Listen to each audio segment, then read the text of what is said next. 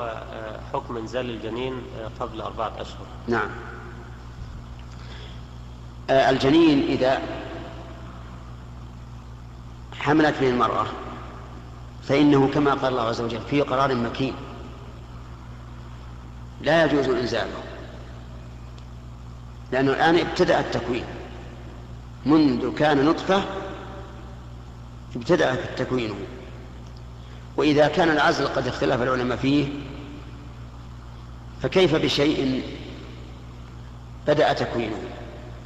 فلا يجوز إنزال الحمل منذ تكوينه إلا إذا دعت الضرورة إلى ذلك لكون الأم لا تتحمل الحمل لمرض في قلبها أو في صحتها أو في بطنها أو غير ذلك. فحينئذ ينزل إلى تمام أربعة أشهر. يعني إلى أن تنفخ فيه الروح. فإذا نفخ فيه الروح فإنه لا يجوز تنزيله أبدا بأي حال من الأحوال.